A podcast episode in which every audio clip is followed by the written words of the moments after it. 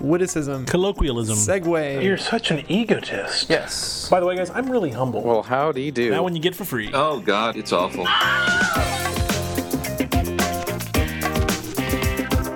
Bad Philosophy, episode 156, recorded on September 27th, 2014. Privelosophy.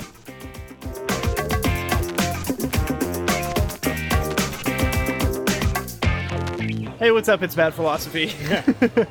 I'm your host, Stephen Torrance, and I'm here with Kevin Saunders. That's me. yeah, we're outside at the uh, BlackFinn Ameripub in uh, the Domain in Austin, Texas. Kevin So just uh, got off work. We have beers coming. Let's get this uh, Hey, show on the road. Um, So, Kevin, in, Yeah. uh, why don't you? I don't know. Like, you can retell what I, I did recently. Let's let see me how tell well your you. story. Please tell my story for Um, me, Kevin. so, um, as I'm sure some of our longtime listeners know, um, one of the things that, that doesn't quite predate Stephen and my friendship, but is almost as old as our friendship, um, is Stephen's what for a long time had been a hobby of ASL sign videos, for lack of a better term. That's what we're going to call it. Um, he, he would use ASL to present a song, often from popular culture, um, on YouTube. So uh, certainly what most well known for Party in the USA. Um, Miley Cyrus's Moving my hips like yeah. yeah, Yeah. yeah. Uh, and nodding my head like yeah, Nodding my head like yeah. Moving my hips like yeah. yeah, yeah. Put my hands up. They're playing my song. yeah. The butterflies, Kevin? What are the butterflies They fly doing? away. They're flying away. That's what they're doing. Any, anyway, um, so you did, you did that. Um, Yeah. That that one in particular went viral, as the kids say today. Um, Thank you, AOL. was that AOL? AOL PopEater. It's like their entertainment. Oh, okay, okay. Their entertainment. I thought like you were saying. AOL invented the term viral, which No. didn't make sense to me. But yeah, yeah, yeah, they, they linked to you, and that was big enough that it spread from there, which is really exciting. yeah. Um, and these these songs that you did for mostly through college, and then kind of real life got in the way, and so you kind of got out of it for a while. Um, with occasional songs you put back on, and then um, I guess two to three months ago has it only been two to three months That. that you created a Patreon page? Yes. Yes. Uh, so you, we, we've talked about Patreon on the show and how it's kind of this really neat idea for for funding things that are ongoing and wouldn't be funded through something like Kickstarter or potentially any other way at all. Right. Um, they, they didn't have other ways to make money, and not even make money per se. Like, it wasn't about being profitable. It was about being sustainable. yeah. Um, and so you created created a Patreon a few months ago for your ASL videos because you know people have been asking for them to come back, um, and you had always enjoyed them. Well, and, and the instigation was Poland. Yes, yes, Yeah. yeah. You went to Poland um, and performed at a sign language concert, Yes. and and which is still a weird concept to me. Yeah. Um, and and that kind of reignited your passion um, with with this this performance. Um, and so you you created this Patreon and you were asking for money. You were making money. Like I mean, the, you were be, you were able to sustain yourself with this sort of side project. It wasn't a full time job. It wasn't going to keep you alive, um, but it paid for itself. It was definitely able to sustain itself to put the time and effort that you needed to put into it to make these. And and I will say that the quality on them skyrocketed. You know, if you look at Well, thank you, Kevin. um, you look at something that you did, you know, in front of a bed sheet in your bedroom, which is how some of are filmed, which I is did, fine. I did literally hang bed sheets on the walls yeah, for some of these yeah. um, compared to some of your later ones, which were shot in a studio with studio quality lighting and video, um, it made a big difference. Pause. Ah, beer's here. Yay! Thank you. And so, and so this this created an opportunity, which is which is what Patreon is all about. Um, is it created a, a way for you to focus on the product first? Yes. Um, The art. Well, I intentionally didn't use that okay, word, all um, and I was I've been avoiding that word throughout this entire thing. Although I, I think it's a fair descriptor. um, I, I think it is it is possibly the most fair descriptor that we could give it, but it Okay. has a lot of contingencies around that sure terminology. does. That's It why sure I was avoiding it. Um, but these videos that you created, which I would, without hesitation, would call a piece of art. Okay. Um, that doesn't mean this other stuff is not at all valid that came up afterwards. So, Sure. So um, so what happened, Kevin? Um, an ASL interpreter, not Stephen, because he's not an ASL interpreter. Nope. And you've always been very straightforward about that. You're not a you're not a coda. You're not deaf. Um, you you have no real connection to the deaf community. um, which which has come up before. I remember I remember you being kind of critiqued about that in the past back in college. People Yeah. ask you about it, um, and and it was kind of hand waved and goes, well, you know, it's art. Um, And, and the and I wasn't asking for money in college because I was in college. I Yeah, had you, you know had- you had money. the student student libraries, Yeah, uh, camera and lighting. ways to all that. succeed. Yeah. well, that's how we recorded how many episodes of Bad Philosophy. Oh my God, we our audio gear has never been as good. Never, since- since- never. um, and so and so it was kind of this this liminal space. It was a hobby. It was sort of this practice. Um, and so around the time you started your Patreon, um, unrelated to that. Um, I don't. I don't know how close. C- in couple time. months later. A couple months later. yeah. Right. I don't. I don't know how recent this other stuff was. Um, an ASL interpreter and her husband did an ASL song video. Um, they interpreted a song or they performed a song. They played a song and did some ASL along with it. Yeah. In their car. Um, and it, much like Stephen's Party in the USA video, went viral, became very popular. Um, and um, the two people in the video, whose names I don't remember because Uh, Paul and Tina. Paul and Tini um, looked for a way to capitalize on this because that's what you do in our society when things become viral. You find a way to capitalize on them. Right. Um, that's a whole podcast in and of itself. That's the American dream, though, right? Rags to riches. Um, and- yeah, definitely. And so they created, as many people do nowadays, a Kickstarter. Hey, we're going to raise a whole bunch of money to make a bunch of these videos, um, which that's where things started to become a problem. And, and I say started to become a problem. That's when we became aware that a problem existed. yes. Um, because the problem didn't just occur because these two people happened. Um, and I think that's important. I think that's something that you've come to realize that's really important. Um, the deaf community was became up in arms, um, and, and as we mentioned, you've never been considered yourself a part of the deaf community in one way or the other. Um, and I, I know it exists, and that's about as close as I've ever been to it personally myself. Um, but they they saw this money grab based on their culture and their their identity. Um, and I think we've talked about how language defines identity um, on this show before. If yeah, not, we, we've talked about well, we, we've talked about language in many ways. and identity. So Um, so sure. I'm going to yeah. say language. identi- I, language creates identity. That's a that's a thing I believe. Yeah. I, if I haven't said it explicitly on the show before, I 100% believe that's true. Yeah, we've Um, talked about the like the Sapir-Whorf hypothesis. sure. You know, what, Um, what you the language you learn kind of shapes the way you can think, and Yes. where, where it creates affordances for, for how course, you how yeah. you tend it to shapes think. those sorts of things. Um, So, so for the deaf community, that was ASL true. is their culture. Um, and you well, know, or it's a it's a significant signifier of of their culture. yes, Yeah. yes. Um, it, it, it is beyond. It goes beyond ASL. It is not exclusively their culture. Right. Right. Um, and, and they got incredibly upset at somebody trying to profit from their culture. Somebody who was not a member of their community. Right. profiting off of who they were and are. Um, and they became very vocal about it. And um, Teeny and Paul and Tina. Paul and Tina, Tina. Tina. Yeah. Paul yeah. and Tina eventually backed down and shut down their Kickstarter, if I'm not mistaken. And this was brought to your attention, Stephen, and and other people along the same lines with you because you were doing much the same thing they were doing, maybe not on the same scale, and obviously through a different platform, Kickstarter versus Patreon, but we're profiting on the culture of another group of people. Um, and uh, I didn't have any idea this was going on. Like I just discovered this this morning Yeah. before I went into work. Um, um, so I knew I knew about some of the, dis- the discussions before and how we sort of talked about. You and I had talked about it, you know, um, off the record and things like that about about sort of you know this uncomfortableness that there there would seem to be from some audience members about what you were doing. Um, and so you sat down long and hard about it. You apparently read everything there was to read about cultural appropriation. Maybe not everything, I but read a lot. I, I read what was sent to me. I also Uh-huh. went out and found some resources on my own.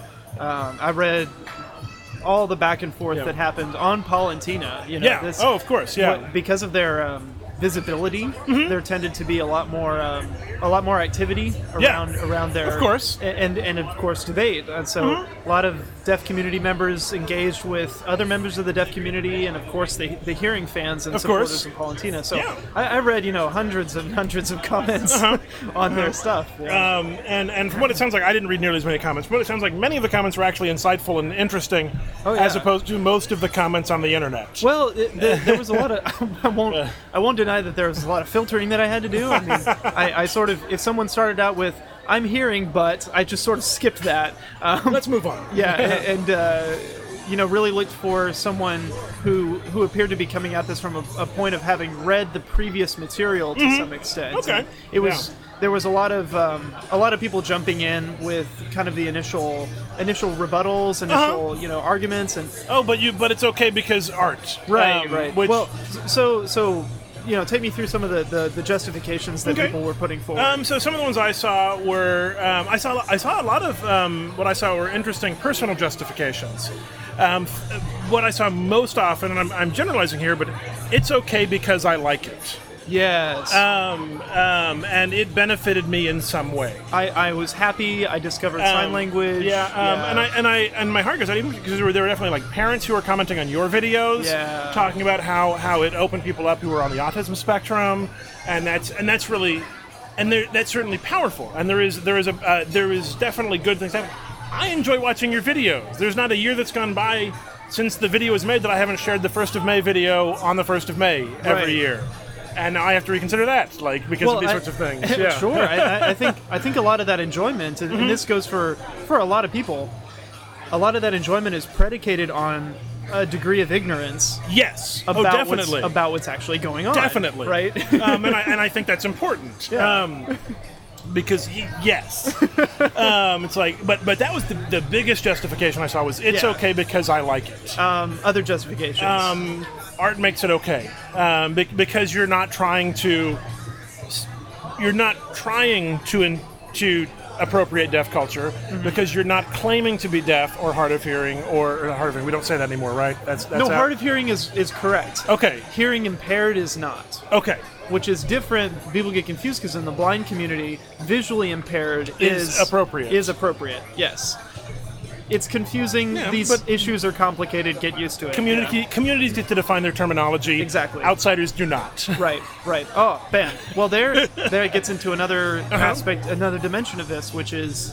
Uh, uh, you know, a lot of hearing people coming at it and going, "Well, sign language is for everybody, just like all languages are for everybody." Mm-hmm. Uh-huh. And, and and it's it's a it's a yes and no. um, yeah. and all languages can be for everybody, but w- that doesn't mean this language isn't also specifically for a specific community and culture.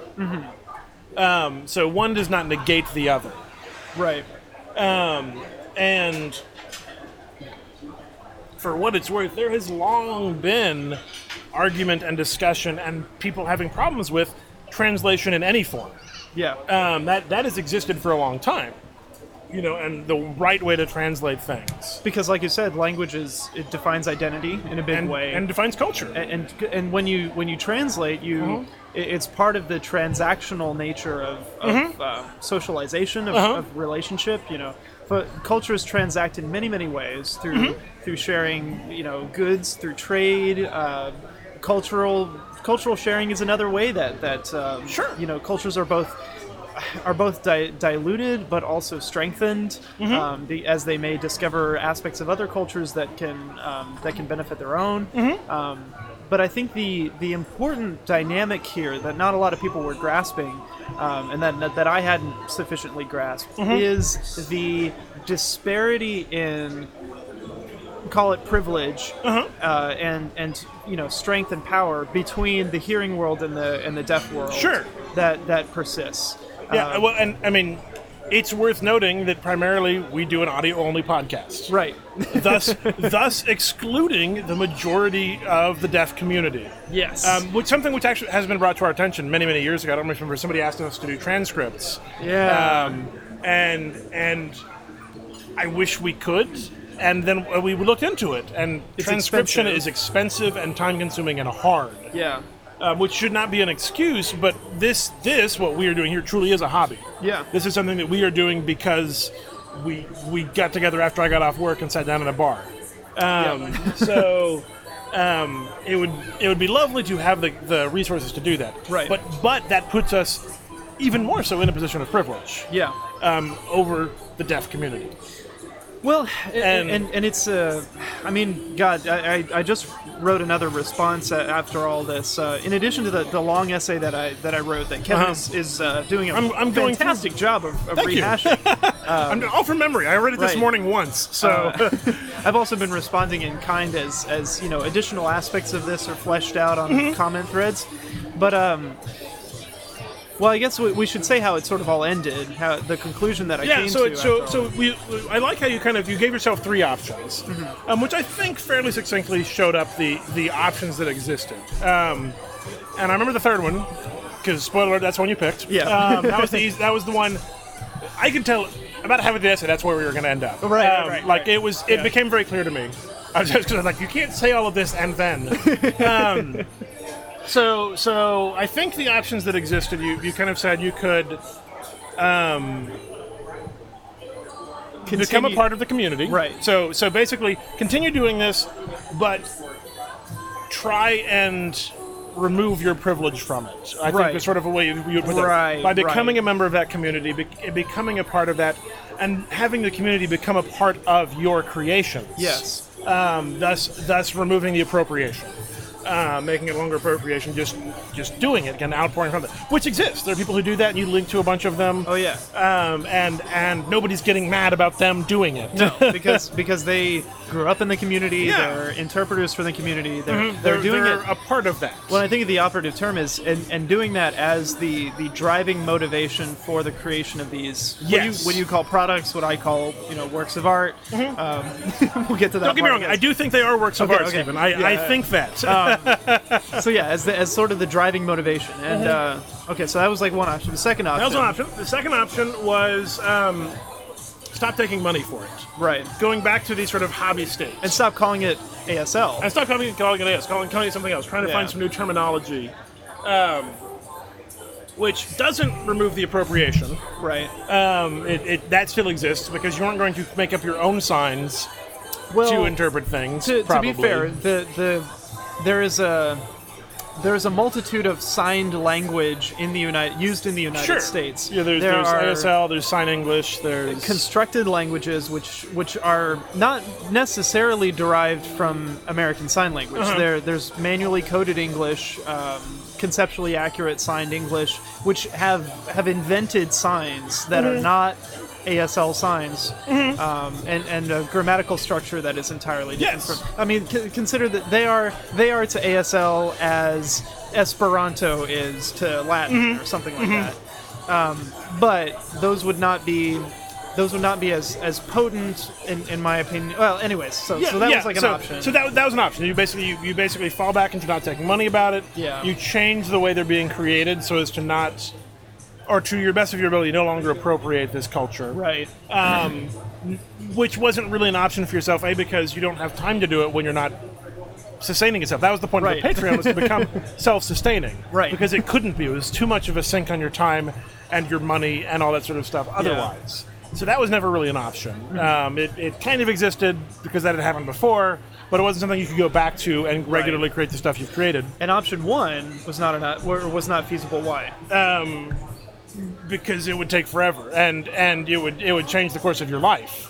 Yes. Um, Um, I had I had decided back in college that I did not want to. I had considered being a sign language interpreter Mm-hmm. and doing that as a professional career, and I decided that that was not what I wanted to do. yeah.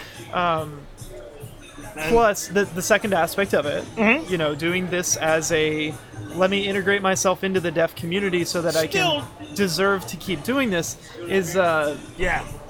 That would have been against what a lot of the deaf community was asking. The- Yes. Like the deaf community does not need hearing people to advocate nor do they for it. nor do they want them in most Right. cases. Yeah. they're they're we're explicitly asking in many cases like look we're totally behind raising awareness for american sign language that's Yeah. totally cool and even through sign language we can handle video, we can we got this we we have children of deaf adults who can bridge that gap we have deaf producers who can who can make amazing sign language We music don't need videos. the hearing knight to come in and fix everything. exactly um, and that is Which has been a problem with many cultures throughout history. right. so option three Option three was to stop.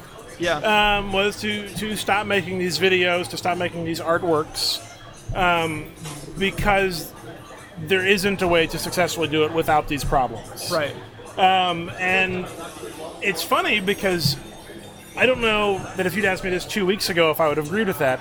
But having read your article and and what your article did for me personally was put it in context I understand. Okay. Um, because it became much easier for me to equate it to things that I've I've dealt with in my education and in my um, academic history of of things like and this is this is a an example that I might get flack for, but I think it is valid, and I apologize for saying it in advance. Um, I, I'm getting another one. Yeah, Okay. yeah, yeah. Are you blaming the beer? Or no, not at all. No, I'm like, just wow, I, I, I- didn't even notice that you went through an entire beer in the last 10 minutes. That's Yeah, amazing. I've, yeah. it's been a long day. all right. So, so- Um, no, no. So I was saying that that um, your videos, despite their good qualities, and even though that you, they can be called art, had to the deaf community elements of blackface. yeah. Um, and and and when I when that sort of clicked to me, that's when I got it. That's when I said, "Oh, Yeah. this, yeah, he's got to stop." That, that was about the turning point for me was um, there was a commenter on, on Paulantina's videos who was uh-huh. like, you know, this is the equivalent of you putting on an Indian headdress or Native American Yeah. headdress, dancing around and calling yourself an Indian and saying it's okay because you're raising awareness of Native Americans. Yeah, and, and, and so and so when I when I saw it in that context, because I've, I've had some not uh, an, extensive amount of experience with like post-colonial theory Oh. and sort of this this history of oppression and the way that those oppressions are normalized through systems and through things like popular culture Right. and and you go oh crap Yeah.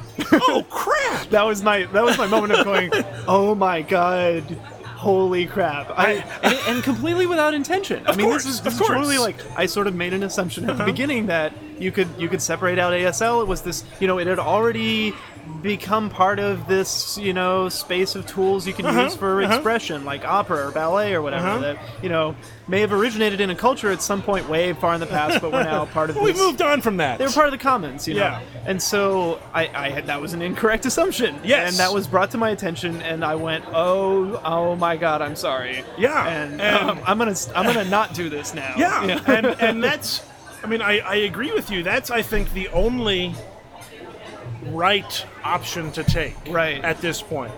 And so people can complain and people can, can say, "Oh, but it made me happy," or "Oh, but I liked it," or "Oh, but it was art." Yeah, but I'm sure so many people were entertained by Al Jolson. back in the Exactly, and that's and that's and that's exactly it. It's like you go, yeah, but people loved blackface. Yeah. it was it was huge. Everybody loved it, except the people who were subjugated by it. right. Who, who were not in the room, who, were were not not, room. considered at all. Like, yeah. Um, well, and and and well, what even worse, and this is just getting into blackface a little bit. Yeah. But what was worse is those were the only jobs black actors could get for a long time. Oh no. Were to were to to blacken up, to put on the blackface, and go and and exist in this this culture. And like I I cannot chills. comprehend how difficult that must have been yeah. where that is the, the the one thing you want to be as an actor, and the only way you can do it is by doing something like that. Well, I, I'm sure that there are, I, and, and granted, there are deaf and hard of hearing performers who do sign language music videos, mm-hmm. and it's it's a it's a thing, like it's a thing Mm-hmm. Yeah. in the deaf community. But I, I wonder if that has if that issue has come up too, of like, why are we doing this thing that that really is appealing to hearing people? Yeah, like it's not made for us, Right. Yeah, Like, uh, why um, aren't we sharing something that is uniquely us, Uh-huh. and and you know, not with with any significant degree of hearing appeal, like because we don't feel like we need Mm-hmm. yeah. to do that. Speaking of, there's a movie that just came out, Yeah. um, which the reviews I've said have been it's like it's something you should totally see. It's not a great movie, um, hmm. um, but it's it is a movie that is it is performed completely without dia- without spoken dialogue Right. in, I believe, Dutch sign language. Uh, I it's a thought it Dutch was, film. I thought it was Ukrainian. It's in Ukraine. I think it was made by a Dutch guy. Oh, gotcha. So I think But it's that's Dutch that's sign the, language. the distinction there. Okay. Thank you. Um, so it, it may be Ukrainian sign language. I don't Yeah. know. It is. It's not an ASL. Um, but as we know, there are sign languages beyond ASL. Right. Just came out. I saw a review on it on uh, Film No, School it played at the at the uh, the Drafthouse for a while. yeah, but yeah. It's but a Drafthouse distribution. and Um, and with no captions either. no captions. Yes. Yeah. No interpretation whatsoever. Um, so something that that others can potentially enjoy, but is directed to a very specific audience. Yeah. Um, although it's it's worth noting that the director of that film is not deaf. Ah. Um, so there. yeah. Um, So, so this is a. I mean, the, there are obviously a million, well, a significant number of interesting dimensions to this whole Of whole. course, this of course. case. I, I, I, am continuing to follow it because I'm still learning things. Even Uh-huh, you know, yeah. a week after I wrote this essay and put it out there. Um, which, by the way, I mean, to, now that we can sort of we have a little distance from it, Uh-huh. um, I've gotten a very positive response from the deaf community. Uh, I've gotten a lot of basically like thanks Yeah. for listening to us. and, and and in particular, this has made me kind of sad. They're like, this is so uncommon. Like Yeah. this is it is so it is so unprecedented. They, someone said unprecedented Mm-hmm. act of allyship on my part. Like this is not the typical response they get from hearing people. Often, what they get is um, the equivalent of option one, Yeah. or, or option two. It's like, well, yes, but, Yeah. but what about this? And and I think you're right, but my privilege says I can still do it. right uh, a- and and the mistake that, that a lot of very well-meaning hearing people and a lot of people in pri- privilege make in those situations is is in protesting back at all and, and because because they don't Rather really than listening. right because the, the whole the whole point of this is the the appropriating party has a disproportionately effective um, means of communication in the in the dominant culture, right? Yeah, Like what yeah. they say, their opinion matters, Matters more. It, it- just simply because of raw quantity. You know, there's Yeah. a, there's a disparity in the proportion of people listening Mm-hmm. um, who are of the dominant culture Yes. so it's much easier for a yeah but to implicitly marginalize like you were talking about to to reinforce those systems explicitly marginalized. It, it marginalizes. It's, Yeah. Yeah. well and you know people would think that they have the best intentions by saying well yeah but isn't this you know the the perfect being the enemy of the good you know aren't you just happy that that more folks are learning about asl and it's like yeah. But I love the sound of a Mammy song in the evening. oh boy you know just I mean, that's that's sort of the thing. but people don't hear it that way they, they No, really, they don't. a lot of because folks, that's that's how privilege works. and um, and on the other hand, I mean, there, there there is definitely explicit oppression going on, but people don't couch it that way. There's a lot of folks saying, "Well, let haters hate." You know, haters gonna hate. Shake it off. And I just, I'm, I have a real problem with the word hater. I, I think it, it. Uh, no, seriously, I'm gonna rant here for a second.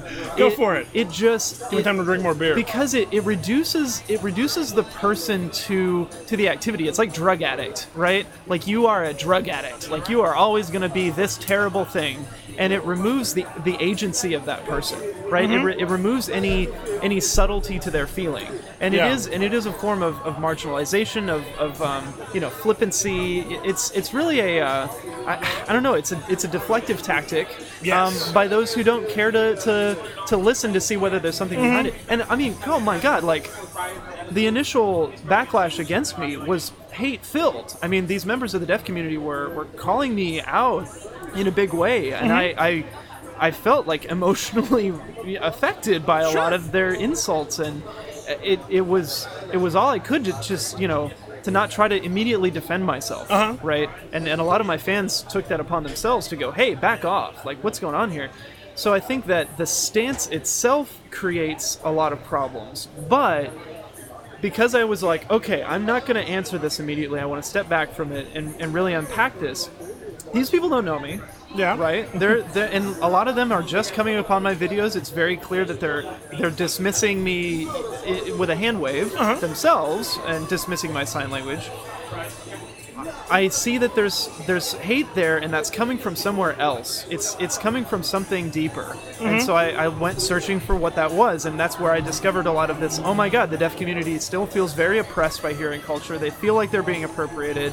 All these things I didn't know about that were right there below the surface. If I even cared to go, you know, an inch below, mm-hmm. Mm-hmm. and I think that that so many people don't. They just they'll go, yeah, haters gonna hate. You know, you do what you love. You know, you Yeah. keep being you, and and all those sorts of simplistic, um, what we consider to be positive, um, encouraging stances can be can be terribly terribly marginalizing and disenfranchising. Um, it is never that simple. Yeah. Never. Yeah. So, I mean, thank. I, I want to thank, you know, my professors at, at Texas Tech and like all the honors college lunch discussions that began with that little like, you know, we listen to all opinions, everyone gets heard. We do not, we do not just dismiss, and, Yeah. and that that whole critical thinking aspect because I think that was. That helped me. That helped me do that. That that like step back. Yeah. In, in this case. Yeah. Um, so I, you know, what's next, right? Like, what do, what do you take away from this, Kevin? Like, I mean, I don't know. I mean, it's it's weird um, because I I mean it's something that I've I at most have been along for the ride um, for the last six years that you've been doing this, Yeah. seven years. Um, hell, you've you've been you've been on the ride. I've been on the ride. Like I was I was in a, a couple of the videos. I was in the uh, the Monkey Shines and uh, well, oh, first of May. Yeah, that Yeah, one. Yeah, yeah. yeah. Oh boy. That's funny. Yeah, uh, I mean, well, so here, like, Yeah. do you feel? I don't know. I, I really wrestled with this, like whether I should whether I should feel guilty about what I did before, and I I came to the position of uh, like really I did not know, and Uh-huh. and there was no way that I there were ways that I could have known. I didn't make those decisions. It was not that I was i intentionally ignoring this, Mm-hmm. and it was, I, you know, I, I don't, but I don't want to play the victim, right? I just like this is where I was coming from. These Yeah. were assumptions that I made that I was wrong about that I didn't know that I was wrong about, Yeah. and what is is like I'm not Yeah. going to be able to change here's, the past. Here's, here's what reminded me of it, and kind of a, a warning. Like I wish I could. I wish I could pull it up on my phone what what the, the actual caption was. Um, there were some old, uh, I want to say Warner Brothers, but maybe not, cartoons released on DVD a while ago. Um, and as you may know, a lot of old Warner Brothers cartoons are pretty racist. oh my god, my dad went searching They're- for the uncensored versions They're in my childhood. Like yeah. super racist. um, and anyway, so this made the rounds on Twitter. I think it was Twitter recently, a month ago. Um, uh, a disclaimer at the beginning of a DVD of some of these cartoons. Um, it said, it said basically depicted in these cartoons are some like hateful stereotypes that shouldn't exist. They said, but they said we're presenting them here as they actually were as a historical document, not to apologize for them, to say it was okay at the time because it was not okay. Right. It was not okay then, nor is it okay now. But to erase it is to erase our history, and that's almost as bad. I like that stance. Um, and so and so that's kind of the place where I'm at, you know, in, in terms of these videos. Like, am I kind of retroactively ashamed for for appearing in your video? A little bit, A little bit. a little bit. Um, and because yeah, sure, at the time I thought it was yeah, it's all good and fun. We're we're we're signing curse words. Ha ha. ha. like oh, my mom's gonna see this. I'm gonna get in trouble. Oh, like yeah. not not ever acknowledging what else was happening at the time. And that's what I'm ashamed of. I'm not ashamed of I was ashamed of my ignorance. I'm ashamed of, of doing something that is offensive to people. Right. However, I, I don't I don't like the idea of being ashamed of ignorance. I mean, if we were ashamed of our ignorance, we would be ashamed of you know in, in, in a scientific standpoint, like wow, we're we're ashamed that we you know we're, we're ignorant about the gender bias in, in most uh, clinical trials for It's okay, we still you know, are. Like yeah, sure, like but but the I think what happens is is exactly what you're saying. It's like this is this is how things were. This was this is what we we now understand is not okay. Mm-hmm. You know, we're recontextualizing it that way. It was not okay we now acknowledge this, right? Yeah. We we you know, and we'll do the best we can. This is this is like my promise is whenever this comes up in conversation, someone praises my videos or like, yeah, I really like those things. I'm like, well, here's the Hold- full hold story. on a sec. Yeah, Yeah. Like, like back it up and let me take you through this. Yeah. Um, and and just do my job. But my job now is to educate. Like Mm-hmm. like every every conversation I have about this to to bring one more hearing person into. In, away from ignorance and into a, a Sure. broader understanding. I Yes. mean, which is all we can do in, in any realm. I think. Like we just we have to take it for granted that we're gonna mess up. You know, Yeah. we're gonna fail. Yeah. E- expect that, embrace it, and, and and embrace that not as a thing that is okay, but as a thing that is part of the process. Mm-hmm. Yeah. Right. Yeah. And uh, Um, this and- constant questioning of, of context and Yeah. privilege and stance, like this is the world we live in now. Mm-hmm. and what- it's the world we've always lived in. We just didn't notice it before. right. Right. Um, and that's, and I think that's what this is all about. Is is, I mean, we've we've talked about this before on the show, and and I think, I'll, I'll be honest, and I think that we don't always acknowledge you and I our privilege on this show enough. right. I don't. I I think we've probably said some stupid things because of that. Honestly, I'd like someone to call me out on it. Yeah. Um, like. If you could, please do so. Try and do it nicely, just because Right. it makes me feel better if you do it nicely. But if you can't, I understand. Yeah. Um, I mean, heck, I've listened to older episodes of this show. Oh my God. Right? right? And I mean, part of me loves that I have this record. Yeah. That I have this sort of like, I can go back and listen to myself talking, like arguing with Ben Brown about something back in like the six years ago. That Sure.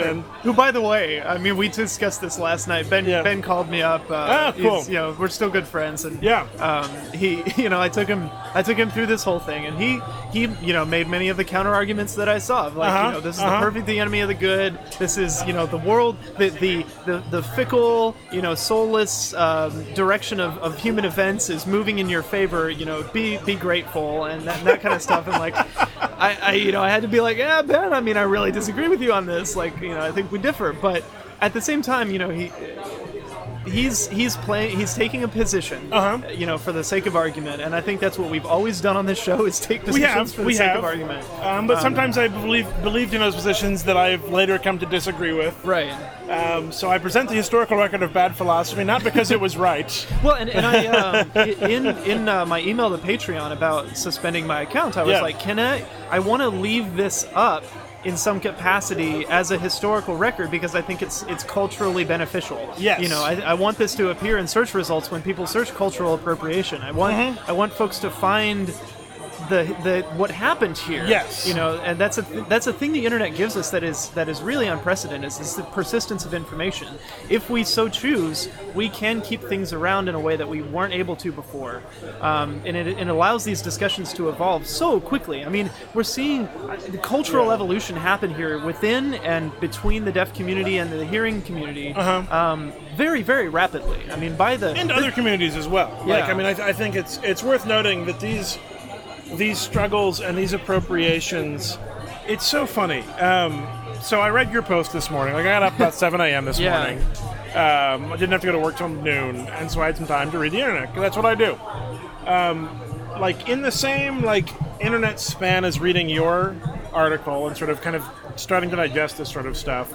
Um, I read a really interesting sort of argument, an article about the argument that's been going on about uh, Amazon's latest show, Transparent. Have you heard of this show? no. A, watch it because it's good. Okay. I've only seen the pilot and it was amazing, and I'm going to watch the rest of it because right. it's good. Um, I'm going to spoil the pilot for you. Okay. It's so weird.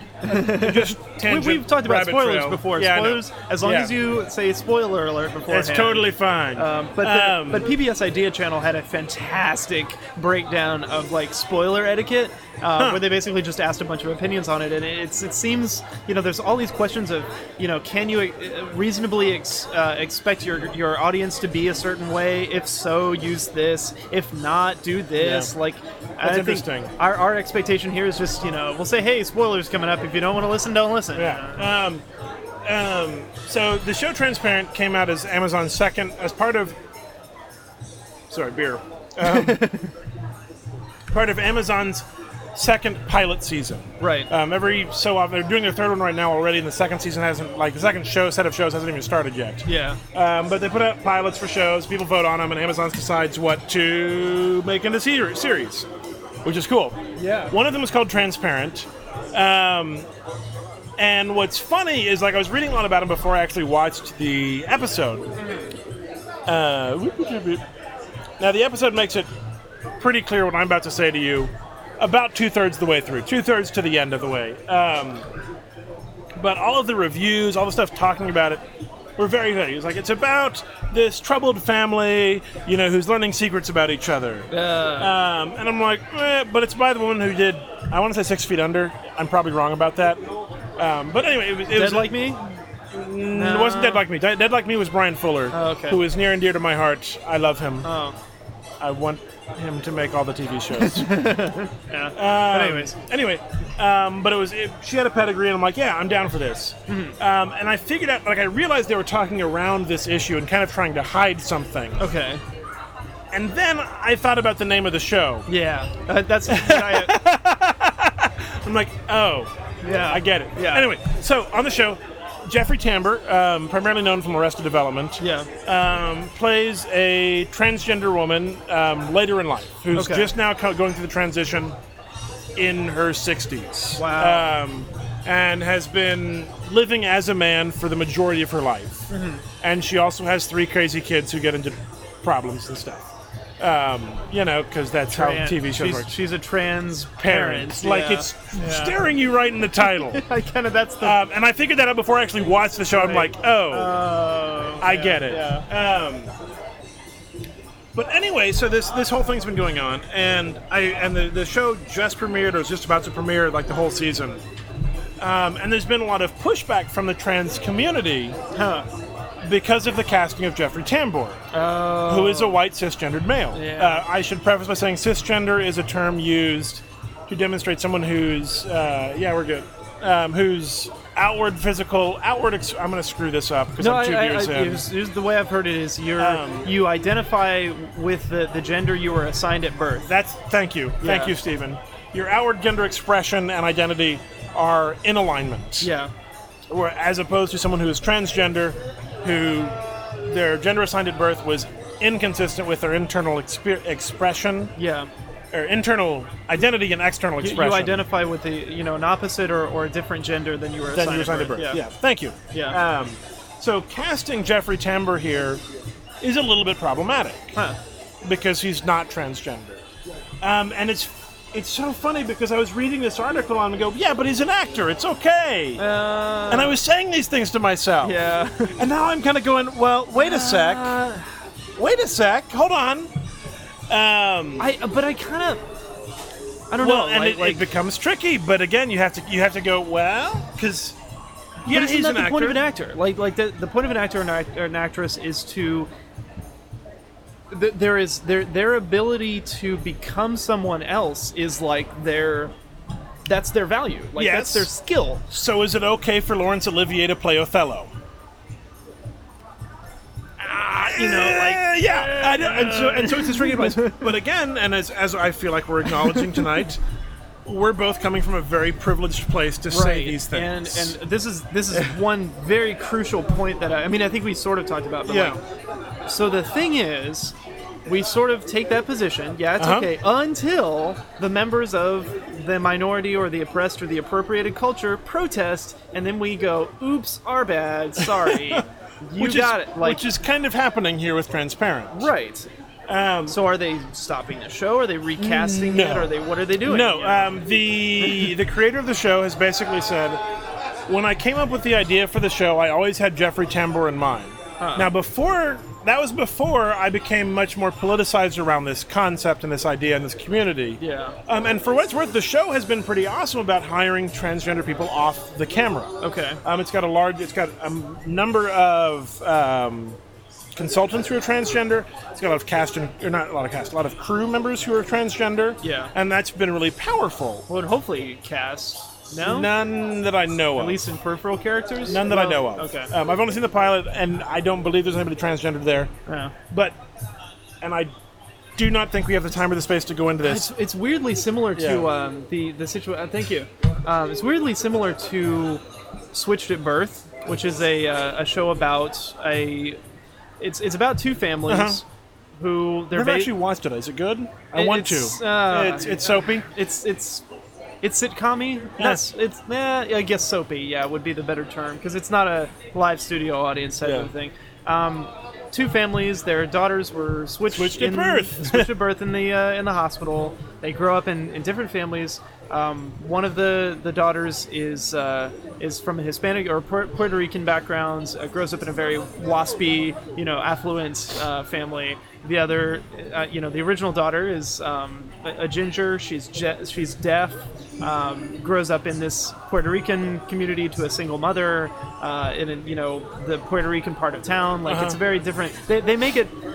they, they try to make the disparity as As big as possible. and, you know, all this as much as possible. So, uh, and then they, they discover this eventually. The, the Uh-huh. daughter of the affluent family wants to get a DNA test, and they're like, "Oh my God, we made this terrible mistake." Yeah. The hospital's like, "Please don't sue us. Here's the you know the person you're actually is Yeah. your actual daughter." Um, long story short, uh, Puerto Rican family is in dire straits, needs a place to stay, and ends up moving into the guest house of the waspy affluent family.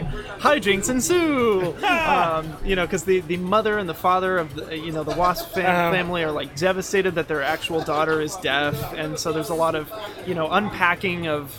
Uh, deaf culture issues and uh, you know audism, Mm-hmm. Which the, I- the equivalent of racism. I feel like it's worth but pointing out. Okay, the reason it's similar to, to Yeah. transparent is the the cons- there are there are deaf consultants on the Uh-huh. on the, uh, th- for the show.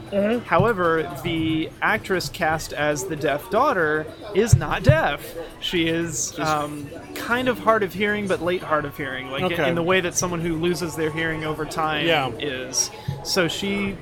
So the deaf community is kind of not fully okay with it, Yeah. but wants to be because And there are deaf cast members on the show. And well, and and there's this there's this really tricky line there as well as I think in transparent that that is is tough to deal with. Um, and I say that it's tough to deal with with someone with as much privilege as I have. right. Um, it is tough to deal with where there are no or almost no depictions of deaf reality on TV or in movies. Period. Yeah, I mean, I, I can count on one hand, like Everything Marlee Martin's been in. Marlee Matlin. Yeah. Matlin. Oh yeah, that's it. Yeah, that's it. um, that's and so and so you look at that and then you go, okay, all the transgendered actors you know. I'm making a fist right now. Like, I don't even know the actor's name. Because I'm going to blame the beer, but it's I wouldn't know it anyway.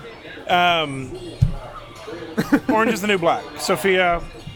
oh, uh, crap. No, no, don't know it. See, this Yeah. is the problem. exactly. This is the problem. Um, and so and so you have a show like Switched at Birth, or you have a show like Transparent, who is which which I can't speak for that, but Transparent is a good show. Like I was like I want to watch more of this.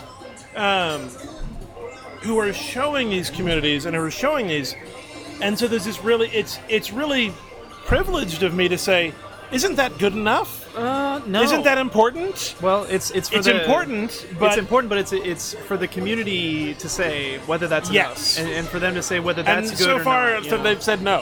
Um, a lot of them have said no. In, in both cases, I'm suspecting. Mm-hmm. Um, No, Switched at Birth, while it has its problems, has has been it's gotten better over the years. It's in its third season. Um, Okay. You know, over like 80 episodes now, so it's an hour long. I mean, it's that's a lot of they, TV. They crank them out, and they're not good. Like they're not well written, acted, anything.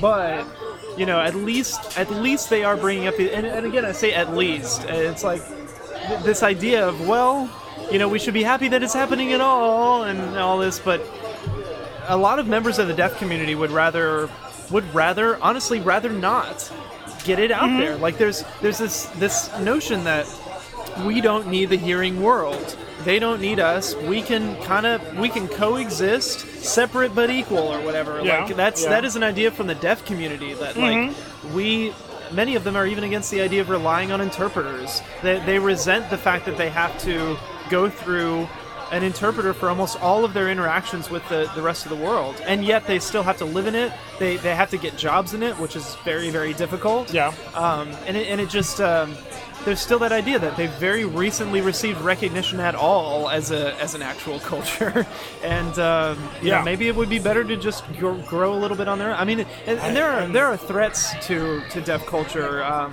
Mm-hmm. coming from the scientific community primarily that you know still see deafness as an illness, as a As disability, deficiency. as a deficiency to be cured. Uh, cochlear implant technology Yeah. is advancing rapidly. There's there's many movements to forcibly implant infants at birth Oh, without wow. the consent of the parents in some cases. Like it's it's just we're, we're still living in this in Yeah. this um, What's very complicated situation, right? if if I can if I can implore my privileged listeners, um, those of you who who have trouble seeing the distinction here, um, I encourage you to perhaps go um, read or listen to, as I did, um, John Scalzi's latest book, Lock-In. Uh huh. Um, it deals a lot of these sort of issues. There's there is a in in the book there is a disease that affects like one tenth of a percent of the population that permanently locks them into their bodies. They cannot Oh. move. They cannot express themselves.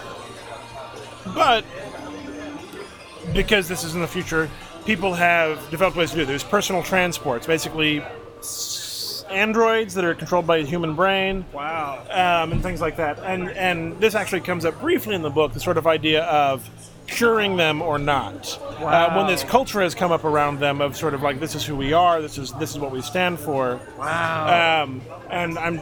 I don't know if Scalzi. Scalzi, I'm real hit and miss on. Sometimes I like him. Sometimes I go, So "Shut up, sci-fi Scalzi." novel. It's a sci-fi novel. okay. Um, But the- it- kind of examining that idea. but but it sort of it, it, it briefly kind of deals on this uh, sort of idea of you know culture or problem. Um, because someone someone in the book and this is this is tangential to the full story of the book so I don't even feel like I'm spoiling anything yeah. um, says we're working on a cure. Um, to which somebody else goes that you're, you're wrong. You can't do that. Yeah. it's not something to be cured. This is a culture. This is who we are. Yeah. um, we don't want a cure.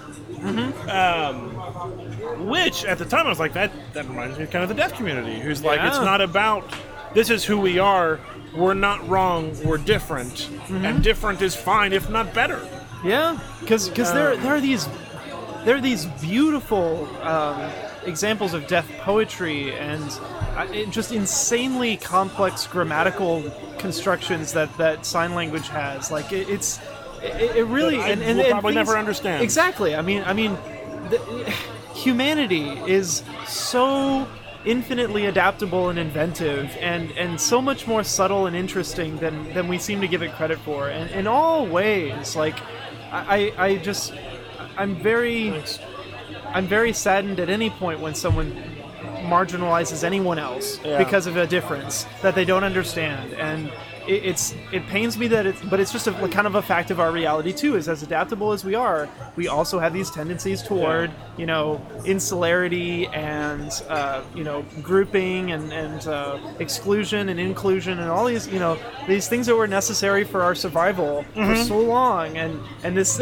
you know this weird world that our our you know Neander or our uh, you know plains dwelling Homo sapien has Not been Neanderthals. not Neanderthal. Part part Neanderthal. I'm like one percent Neanderthal or something, uh, according sure? to, to 23andMe. you, got, you got proof of that? I got I got genetic proof of that. Um, you know, th- this weird world that, that we've been thrust into is is not like that. You know, it, it Yeah. requires us to to use a whole different set of skills and uh, and to really, I, I don't know. Um, to, to take this, you know, really broad, I, I'm Yeah. reading danah boyd's uh, book right now. It, it's complicated, the social lives of networked teens, and it is a it is a magnum opus uh, that really it, it consolidates all her work over the last you know 10 to 12 years in following teen use of social networks and you know behaviors. and, I was a teen once. Oh, it is. It, it destroys so many popular conceptions around you know digital natives. That's interesting. and, uh, you know what what technology is quote doing to our young, youth and, and all these all these things that you know that really it really contextualizes the, the technological revolution and, and Yeah. all of these differences in, in terms of like what, what humans have always done. It, it breaks down like, look, these are this is basically a disenfranchised minority, and and you know the paternalism that is inherent in our school systems, in oh, our God. you know in, in parental bias toward technologies they don't understand. I mean, it, in so many ways, it mirrors this whole question of, of you know of an oppressive majority with the power, you know, deciding what is good for the uh, disenfranchised minority, and the Yet again. and the, the innovations that the, the minority will go through to, Uh-huh. to to express themselves. I mean, it, Can I, I don't know if this comes in the book or not, but one Right. of my favorite anecdotes about what I'm going to call digital natives, for lack of a better term. um, there was, I think this was Mark Frauenfelder on Boing Boing talked about this. love but him. Maybe not. It was. Yeah. I'm on my third beer.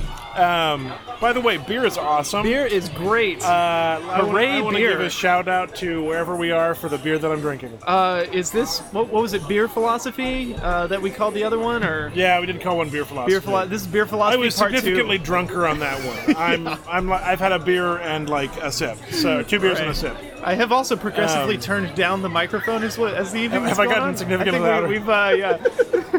There's an inverse, uh, an inverse relationship with uh, quantity of beer and, and Yeah, volume. yeah. Well, actually, it's a a direct relationship, Yeah, direct, yeah. direct relationship. Um, I'm going to say it was Frauenfelder. Um, talk about how all of a sudden he found an obscure blog post of his getting a ton of comments um, by what looked like teenagers talking to themselves. And he sent a message to like say, "Hey, what's going on?" And they said, "Our school has blocked all of the chat-based websites, so we pick a random blog post every day to talk to each other on in the comments." Whoa! I know. like brilliant. So they like you know one of the non some random non-blocked website. They go and just post comments at each other and talk all day when they're on their computer. Brilliant. I love it. That's and so danah boyd's book is just riddled with examples like that. yeah, I was wondering if, she, if is- that was in there or not, but it was like It- it- that sort know- of stuff.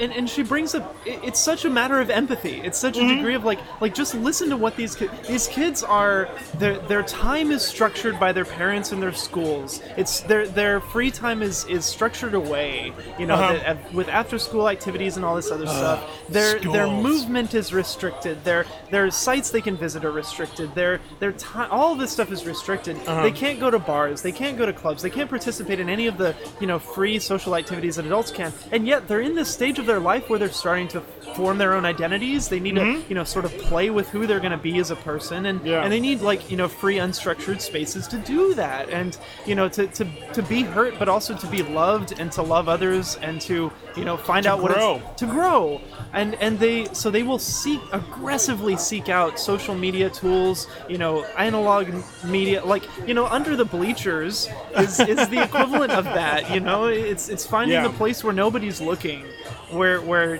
they can come together and and just do the things that teenagers have always done which Yeah. is you know talk about who's with who or you know what they want to be when they grow up and all this other stuff And how they've solved the world's problems. yeah or think they have And- Yeah, well, I mean, to be fair, I'm, I was in the same boat, and I'm Yeah. still in the same boat. I'm probably sure. and and what parents forget and it's just this you know the perpetual cycle right is they Yeah. they grow up with one set of ways that they do that and their their teenagers inevitably are going to use a completely different set of ways to do that and simply simply ignorance simply not listening simply not questioning privilege which i'm sorry parents you're in a position of privilege too and Yeah, and you know it's, it's granted worth noting. Uh, uh, Continue, continue your thought. I'll, I'll but yeah, hold on to it. uh, it- you know, th- and all those actions will at least make you aware of these things. And if anything, this whole incident, this whole case of me encountering this this thing that I was doing that was offensive to people that I didn't know about, has underscored for me the the importance of self criticism, of of morality, of, of of empathy, of listening to to folks in in this digital world. Privacy is not dead. Is it just looks really really different. um, you know, empathy is not dead. It just looks really different. Um, you know, oppression is, is not, not dead. dead. It just looks really different, and we we won't recognize it, and Yeah. we will continue to not recognize it. But with a little time, maybe we can. Until it changes. until it changes. You had another thought though? Oh, um, we've we've been using the term privilege a lot, a lot in this episode, which is probably good of us. But you you mentioned something. You said, "Yo, parents are in a position of privilege." It's worth stating that when privilege gets tossed around a lot, Yeah. But what privilege really means, among other things, is power. yeah. I think that's a better term. I'm sorry. It, yeah. I, I, well, and I no, I think, I think like we should like create a bookmarklet that changes all the words from privilege to power to really drive home the difference. Right. Because that's what it is. Yeah. It is you are in the powerful m- majority if you are privileged, mm-hmm. and you can be privileged in lots of ways and not privileged in others. Yeah. You can be privileged in certain communities and have power in certain communities and not in others, and that's Yeah. important to know and important to talk about. But that's what it really boils down to is being part of the powered community as opposed to the empowered or pa- powerless community. and we and it's worth noting we are all of us it's a it's a turtles all the way up and down right? Yeah, yeah, we are all all, all of us in in networked relationships of power. It's not it's not just a stack. right. We are not at the top somewhere. We're we're somewhere in you know I mean, to be fair, you and me are pretty close to the top. sure We're not sure. we're not rich people top, but we got a lot of going for us. But uh, course, I found another gentleman I, Yeah. by the name of McIntosh. I'll, I'll link to his. I think it's Mark McIntosh. I don't know. Ah. Like he he has a, an excellent talk about this and, and the relationship between art and appropriation and, and cultural stance and all of this. Mm-hmm. Yeah. And he says like there's there's something he realized very early on, which is you once you recognize where you are in, in, in the stack, where you are in relation to these other entities, you can start to see what is what he calls punching up or remixing up and punching down or remixing down. Yeah. And what I'm doing and what I was doing, what Paul and Tina are continuing to do, Are they still doing it? they're Kind of. they took option one sort of Okay. but uh, still problems which we could talk about Yeah, well, we, maybe, we but- kind of we kind of mentioned that earlier. There's still a did. problem. That the only reason you chose option three was because it was the only option to take, right um, um, and because I, others still had problems. in my opinion. Yeah. Now, but but anyways, so McIntosh's stance is like he remixes up. He takes Disney, Glenn Beck, Fox News. Like he recognizes Speaking truth to power. right. Speak truth to power. That's that. You know, as an artist, that's what he feels he is justified in doing. And you know, someone who you know remixes down, they take the latest. Uh, the latest African American who got on the news for saying something Miley, Cy- interesting. Miley Cyrus Miley remixes Cyrus. down. Uh, Macklemore, um, Iggy Azalea, like, yeah, the, the, these, all these, these. appropriate. Heck, plenty we, of you mentioned "Shake It Off" by Taylor Swift earlier. Oh my God. that video is full of appropriation. it's so terrible. It's uh, like there's a Martha Oh. Graham reference and then nothing but appropriation. Oh, those are examples of, and maybe you can't do anything else when you're at the top, right? Like once you get to the top, there's you nothing. can maybe help lift other people up. You know, I don't know, You know, it's worth it's worth mentioning. This is reminding me of somebody. Um, Louis C.K. Are you familiar with him as, a, as the Oh, yeah. comedian? I love Louis C.K. because he is in a position of privilege and he knows it. He may not express it in these ways, but all of his humor is about punching up, so to speak. Is is about taking advantage of and is making fun of those privileges he has, not to lower himself down, but to, to kind of point out like how he's playing life on easy mode. I don't know if that's punching up. That's like punching yourself. Well, there's some of that too. There's some of that too. Um, you know, it's there's there's so this is tangential, but what else are we on bad philosophy? Sure. Rabbit Um, trail. There, We've actually a been few years ago- uncommonly topical today. Like, we, yeah, we have been. There are a there was an article. So a few years ago, Daniel Tosh, who is a pit stain on humanity, Oh. God, talk, talk about, remixing down Yes. and punching down. Yes. Yeah. Oh. this, this is the exact point I'm trying to make here. Uh, and and Um, uh, at midnight too, by the way. Yeah, Yeah. I've tried to like at midnight. Nope. didn't work. Nope. Um, so Daniel Tosh made a rape joke, which wasn't actually a joke, and it's worth pointing that out. He said, "Wouldn't it be funny if that lady got raped?" That's not a joke. Nope. And that is all about privilege and power. Yeah. Um, and then he defended it. Um, and a lot of comedians came to defense. So you can say whatever you want. That's the point. Uh, Which no. nobody was saying you can't. Legally, legally you can. Yes. Ethically, no. no. um, and Daniel Tosh is on the wrong side of that argument. Right. Um, however, there's an article, I want to say it's on Jezebel, that is like four or five effective jokes about rape. Um, and I, I know, I know, you, you make that face, and I made that face when I said that too. I was like, "That's Okay, what? That's the headline." And, But it's and on Jezebel. Jezebel. Jezebel's weird. Okay, because they they have their certain brand of feminism that I don't always agree with, but sometimes I do. Okay. Um, but the, and then and then they list and show comedians making jokes about rape that punch up, Oh. that are about and and are making fun of the disparity of privilege there. Right, like how rape And, is and, marginalized. and, and one of yeah. them is by Louis C.K. Okay. Uh, the other one was by a female comedian who who. It's it was it was one of those those moments in my mind where I went oh um, Those are great. those are great um, a little bit life altering of course Those should be sought out. um, she was she's she's talking about the story about like how and I'm gonna totally paraphrase and butcher it maybe I'll send you the link later but I'll probably Let's forget do it. Let's put it in the show notes. um, and and I'll, I should we should link to the whole article actually. Um, she's talking about like how she was walking down the street and like somebody grabbed her all of a sudden. Somebody jumped out at her, and like her thought was, "Oh, here's my rape." oh Um, But and and so and so that's terrible. But like but the but the laughter is not is is on the fact that that's the culture that we live in. no. no. Is like that's that's the expected response. Oh, um, oh. And so she and so it's talking about and then Louis C.K. had one I don't remember it off the top of my head, but the author points out that these jokes are all about punching up and Yeah. and and talking about how these things are terrible. Punch the norm. Yeah, and, Yeah. and sort of like you know uh, Louis C.K.'s joke, and I I'm gonna screw it up, and it's not gonna be funny because it's not. It's So I know I'm really gonna good, screw it up. Don't worry. but but it really- was about like the culture that exists, and it was about how that's the problem, and that's what we should laugh at. Yeah, yeah, yeah, not the atrocity. We should laugh at the problem. Right. at and and the, the, the power.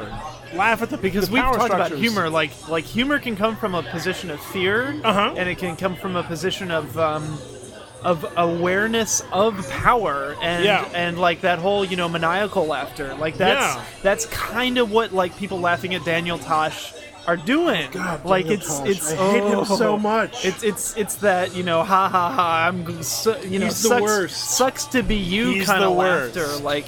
And and boy, I just feel my skin crawls. Like it's it's Yeah. exactly why your your skin crawled in uh, Book of Mormon. You know, Yes. like, like when everybody was laughing, you're like, what? Yes. What? The, and, and you Oh. know, it's the kind of um. I still can't watch South Park. Oh, it's I yeah. tried, and I can't anymore.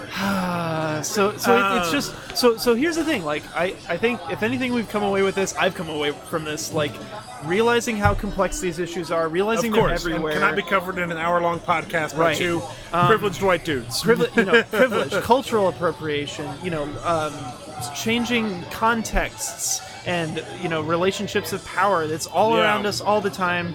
These issues are hard. They're complex. They're going to give you a headache. Take an Advil. Take them on.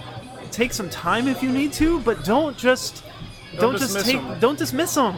Right? Don't take the easy way out yeah, um, one of the things that really bugged me at the beginning that the the thought was like ah i'm just giving in right like that was a voice that was what some people you're said just like doing what they want you to do. and sometimes doing what they want me to do is the right thing to do It Can be. you know That shouldn't exclude the option. sometimes submission and humility and empathy are the right thing to do Probably, probably most of the time, right? Like at least humility and empathy. Um, those are probably usually the right choice. because the, at the end of the day, my passion is not making ASL songs. My passion is is expressing, you know, aspects of myself that go really, really deep.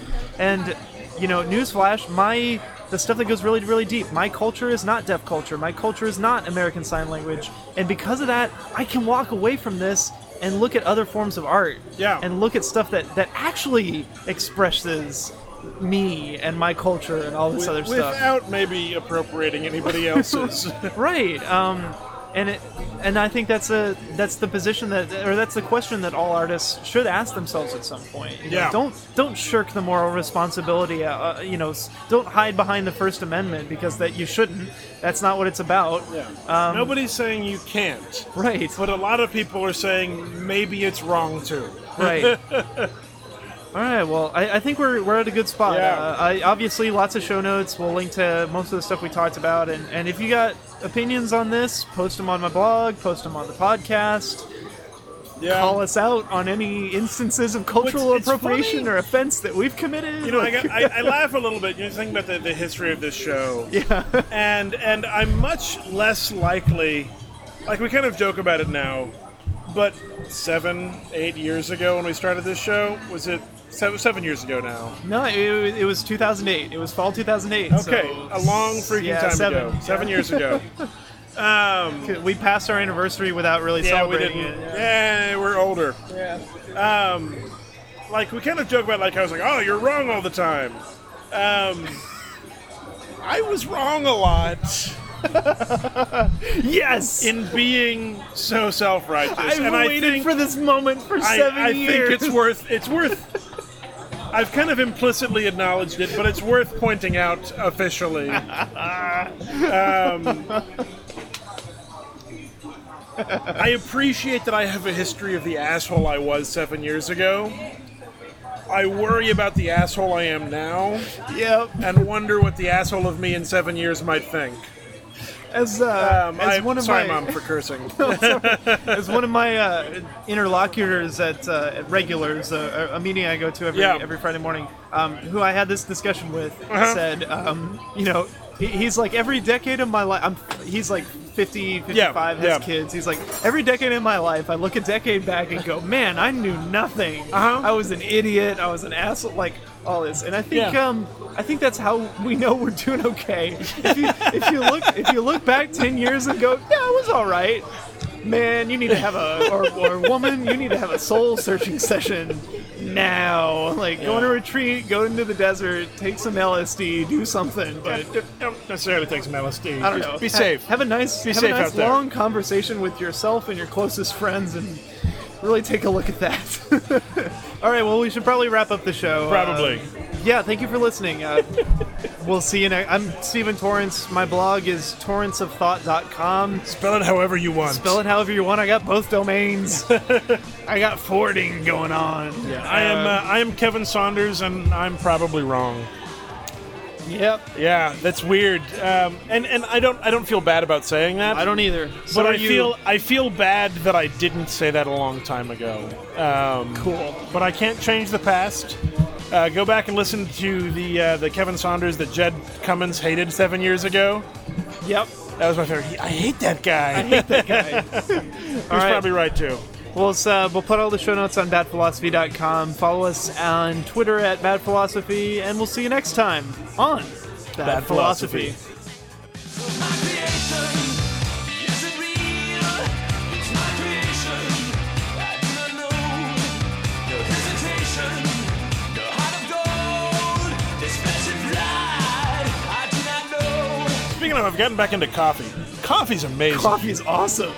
Like I, I drank four cups today. I, I did not, I didn't, I didn't actually drink any today. Although I was last night at about 11:30. I was up at night.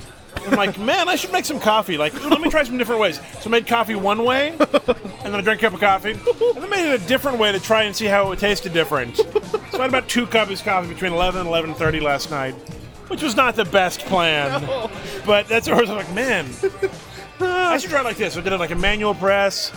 Uh, or a manual drip, and then I tried it against my cold brew that I'd made before, using boy. like hot coffee, and I'm like, huh. Yeah, it really is. It is less bitter. It's a little more, uh, you know, a little more sweet. That's interesting, huh? Comparatively. Ah, crap! It's 11:39. I just drank two cups of coffee.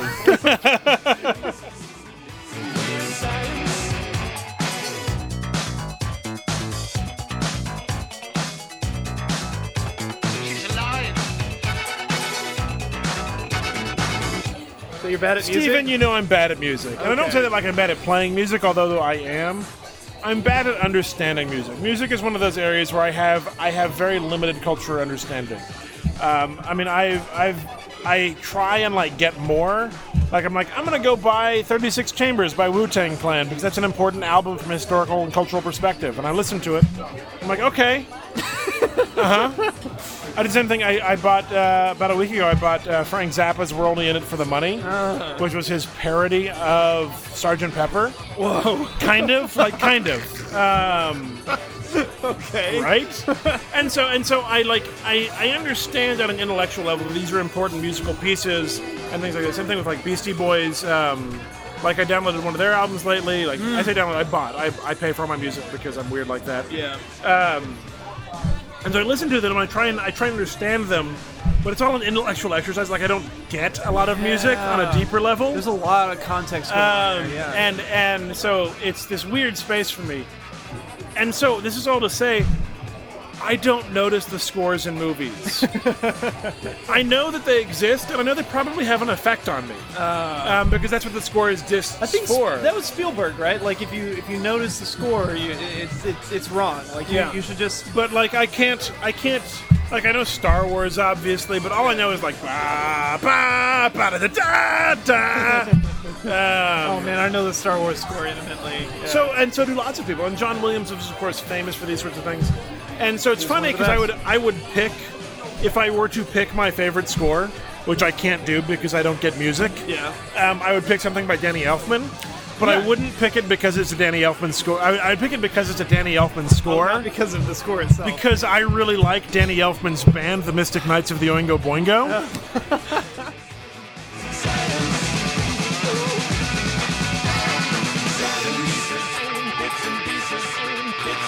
Science. Science. Science. Badphilosophy.com. High five. That's the best episode.